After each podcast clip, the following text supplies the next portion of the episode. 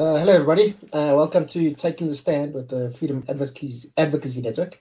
Uh, my name is Marius Ritz, and uh, I'm standing in for Herman Pretorius today, who is uh, in the Kruger Park, I believe. And I'm joined by Sarah Godden. Uh, today, we're going to be talking about um, a very important issue, and that is the possible postponement of the local government elections. So, the IEC, the Independent Electoral Commission, is planning on going to court. That's the body who, which runs elections in South Africa. They are planning to go to court next week to apply for postponement of uh, the election. Uh, can you tell us a bit about uh, why they want to do this and what is the likely outcome and so on? Yeah, basically, they want to do this because they say that the, their main premise is that because of COVID, um, it would be too risky. And if they push it out by four by four months, uh, which essentially is what they do, what they propose to do or asking to do, is that although the risks of from COVID itself will, are not any more determinable, um, what they're looking for is the fact that within the extra four months, people will be vaccinated to the point of herd immunity. Um, I think there's uh, an assumption being made there that the, a level of vaccination will take place that, qu- quite frankly, is unlikely to take place. And in terms of their the requirements for the IEC, they have to they have to present an election that has three elements. it's, got to be free and fair, and those three elements are the, giving people a fair opportunity to vote, um, giving the parties the ability to compete on equal terms in terms of campaigning, and uh, they must do so in a manner that is responsible to ensuring that life is not is not affected. There's the problem with this is that the eh, the one thing the Constitution is absolute on is the holding of elections, and the Constitution says elections, a period of office for a municipality, a provincial legislature, or the national legislature is five years. When that term ends, the the elections for for new councillors or members of parliament, whatever it may be, must take place within 90 days. It does not provide for, but in the case of or exceptions to. It has to be held within 90 days. It's an absolute constitutional requirement. And what the what the IEC is going to try and do is persuade the constitutional court to contravene the constitution. So whatever merits there merits or otherwise there may be to postponing the election, it would postponement will create a level of constitutional crisis. There's no doubt about it. Um, the the IEC in its papers to the Constitutional Court reassures us that it is it will be ready to run that election on the 27th of October. Um, what I the takeaway, the sort of unspoken takeaway I'm getting from it more than anything is that the unfairness would be that parties can't have rallies is the one thing. And the I my response to that is well, rallies don't actually. No one goes to rallies to have their minds mm. changed. They are, rallies are there to show support for the party holding the rally. The other thing is that so I'm not sure that rallies are the key issue to campaigning anyway. And let's be honest, it would save costs and it would force the parties to be much more creative. And the DA says, you know, there's there are plenty other things that could be done. The, the, as I say, the sort of subtext is that the the main party, the ANC, is not is either not ready for the election in that it hasn't um, prepared enough for it, or it, it, it's um, scared that not all its voters will be registered in time. And the other possibility is, of course, that uh, the polls are not in its favor at the moment. I mean, it has a lot of uh, negative occurrences, shall we say, um, to hope that the electorate will forgive them for by the end of February. So well, that, that in a nutshell or the ANC, uh, they appeared before the Moseneke Commission, which was the commission that looked uh, the feasibility of postponing the elections or whether they should be held. Mm. And the ANC said just a few months ago they want the elections to go ahead on 27th October. Mm. And now they're pushing for uh, postponing to February.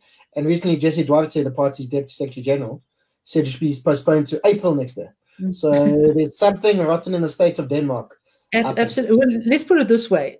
First of all, it's not for the uh, for the ANC to make suggestions about dates, um, and and secondly, I I, th- I, I think it's I think it probably was the last example that as between the people's response to the way they've handled COVID, the I was going to say the insurrection, but the unrest that occurred in uh, in in July, um, have really been bad for the ANC above all. Absolutely. And so I, I, think it's not really, there's another element, and, and this is probably as much at what's at stake, is there hasn't, the ANC has not got its candidates for the election sorted out. And part of the reason it hasn't is because the process it uses is so convoluted and so prone to corruption and violence that it would take way longer, even now, than the ANC would have. So the only part, the party that would be most affected by an election on 27th of October is the ANC. Arguably, the fault is their own, but mm. we'll we'll we'll see. But as I say, the, the the the real problem is because if you have the Constitutional Court saying for those reasons, we are going to go against the Constitution. First of all, you have a what a small group of people who are dictating what happens to the Constitution, and the only w- way the Constitution can actually change uh, is through a vote in Parliament. Mm. So, first of all, you, you then cede power to this this group of people, and of course, in a country that is whose democracy is as fragile as ours is, the um, postponing elections um, could be tempting if they say, well, you know, COVID is, a, is, is the major crisis for this postponement. What may be a crisis for another postponement? That's probably the reason why the mm. court is so unambiguous about when elections should be hold, held, is to prevent that sort of growth of unalloyed power that that that, that could be completely and utterly illegitimate, and and therefore essentially just destroy the the democratic fabric of, of the society. So, if you're a betting person, what do you think the odds are that the Constitutional Court will say that the election must go must go ahead on the 27th of October? It's actually very difficult to determine. I think they've they the, the court would doesn't have the most exemplary record, but it's fairly it's it, has been fairly robust in upholding the um, the constitution as it as it sees it. The question is, will it see it somewhat differently to the rest of us? Um, but it's it's difficult. You know, we we I think we all rather um, we, we assume, let's put it this way, that there's going to be undue political pressure, and the question is whether the court can withstand that pressure. Theoretically, it should be able to withstand every all pressures, but the information that's come out of the last set of interviews for the positions on the Constitutional Court show a court that is not um, is not screening people properly. Is there? There's interference. There's processes that should be taking place that are not being not taking place. So, in that respect, the court recently has uh, uh, the Judicial Services Commission has has uh, sullied its own reputation and hasn't got gone into a position to rectify that. And what can people do? What will we be doing to make sure that uh, the democratic rights of South Africans aren't trampled on? Right. Well, we've been we've been running a campaign against the postponement, and all the information about the campaign can be found on the IRR website, irr.org.za. The other thing is that we, we're getting a little more hands-on on this occasion. We are applying to be admitted as an amicus to the court. Now, the amicus's role is not to be a party, either an applicant or a respondent, but to put forward issues that the court should regard in relation to the matters in dispute as to why from our point of view, postponement should not occur, why it would be problematic um, from a constitutional point of view. And that actually matters more than in the long run, it, it does matter more than the health situation, which to a large extent can be managed. We've been doing it for the past 18 years. Sorry, 18 years, 18 months. But uh, and we've also held by-elections during COVID that went uh, went ahead, and I mean many other countries have uh, held elections while they have COVID circulating in their uh, you know in their countries. So it's definitely something that can be done. And I mean, there's lots of innovative ways we can do this. We can stagger the elections. We can uh, you know uh, make sure that uh, we can extend voting hours so people have uh, longer, uh, more more opportunity to go vote. So we can protect voters and the election officials. But yeah, I think it's something that we have to definitely apply our minds to. And anybody who's concerned about South African democracy and cares about it, I think this is definitely a fight to get involved in because, as the, the point stands, if if an election can be postponed for COVID, then there's many other things that can be postponed for.